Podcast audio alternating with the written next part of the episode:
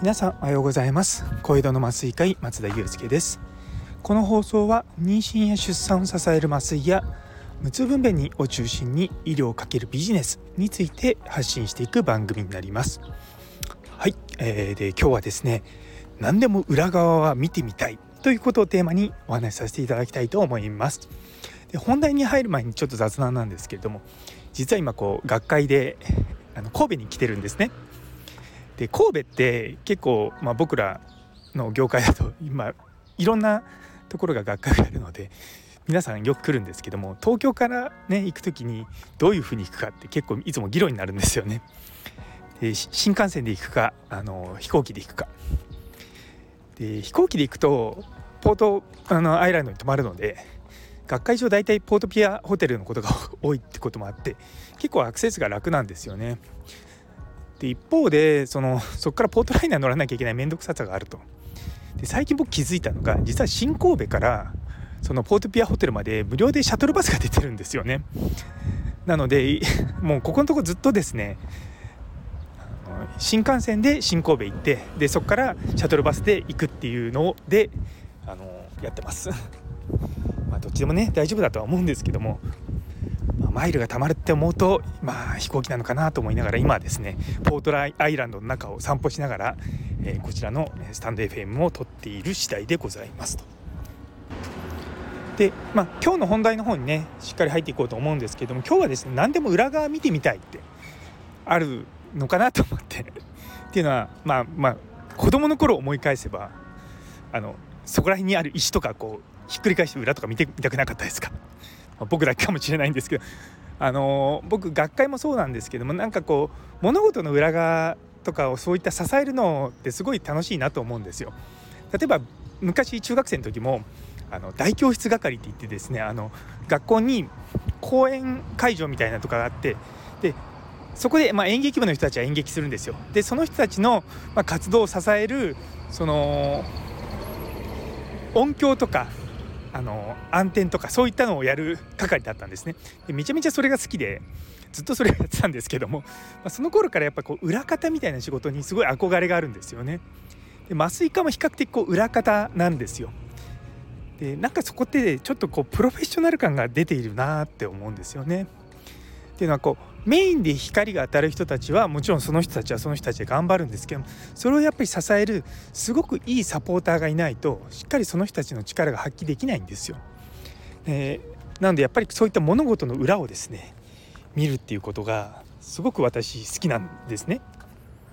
で今回はあの学会の裏側をねちょっと覗きに行こうと思ってあの明日から学会なんですけども少し一日早く出させていただいて社員総会っていうのに参加したんですよ。そしたらまあなかなかですね面白くて。あのまあどの学会もそうなんですけど社員総会っていうのがあるわけですよ。でそこでは、まあ、収支の報告とか経理のこととかね、まあ、そういった事業計画とかそういったことを話してるんですが今回何が一番僕驚いたかというと最後のところでですねあの表彰式があったんですね。受賞者なんかあの学会賞みたいのがあってそれの授賞式とかあと名誉会員に対するそのまあ賞状を上げるときになんか突然ですね画面のところになんかドーンって文字が出て音楽がバーンってなってっていうのがいやこういうのやってたんだと思って。なんかそういうのできるんだできるんだったらって言いかねんですけどやるんだったらもっとちゃんとこうねお金をかけてやってくれたらもっと面白くなるのになと思いながらもでもそういった文化があるってことは、まあ、今後に期待かなと思って見てました。で実は私あのその麻酔科学会という学会に大議員を、まあ、明日からなんですけどもあの社員総会には基本的にはその大議員の先生が、まあ、選挙権というか、まあ、投票権を持って参加できるんですがあのオブザーバーという形で、まあ、学会員だったら誰でも参加できるんですね。で知り合いの先生からそういうのがあるから行ってみたらって言われたからまあじゃあせっかくだから行ってみようかなと思って今回行ってみましたで結構ですねそのもちろん向こうからのこう質問のなていうの報告があるだけじゃなくて結構この意見交換会って言ってその議事録には載らないんだけれども本当にざっくばらんとした意見が出てくるのを見ててあこれ面白いなと思ってやっぱこういうのがその学会の裏側としてすごく大事なんじゃないかなと思ったんですよね。でそこでもなんかこういろんな先生だから別にみんな偉い先生たちばっかりじゃなくて本当にあのそこの科だったらまあまあペイペイとは言わないけど、まあ、中堅ぐらいの先生がですねあの意見を言ったりとかそういったのを聞いてるとなんかいろんなところでいろんな問題があるんだなっていうのとで中にはあやっぱ自分が思ってた問題と同じような問題で抱えてるんだなっていうのを、まあ、改めて認識できたりとかそういったところがですね私は面白かったです。なので結構、いわゆる本当に舞台裏ですよね。その学会っていうのが本当にその開催されるとしてそれを楽しむだけじゃなくてその裏側を見てみるとまたこの学会の楽しみ方も変わってくるってあるじゃないですか。あのいわゆるその映画のメイキング映像とかそういったの見るとあこれすげえとか思うのが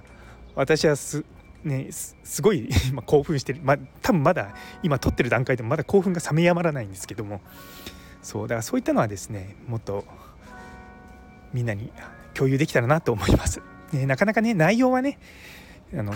そう議場閉鎖されるぐらいのところだったので あの内容は外に出しちゃいけないそれはもちろん僕も分かってますけども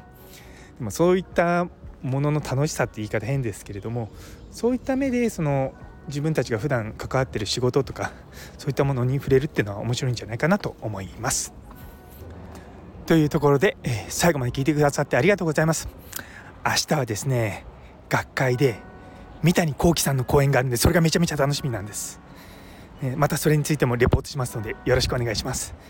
ね、この放送が気に入ったらいいねとかチャンネル登録コメント等お願いいたします。めちゃめちゃ私の歩みになりますのでぜひよろしくお願いいたします。というところで皆様にとって今日という一日が素敵な一日でありますようにそれではまた。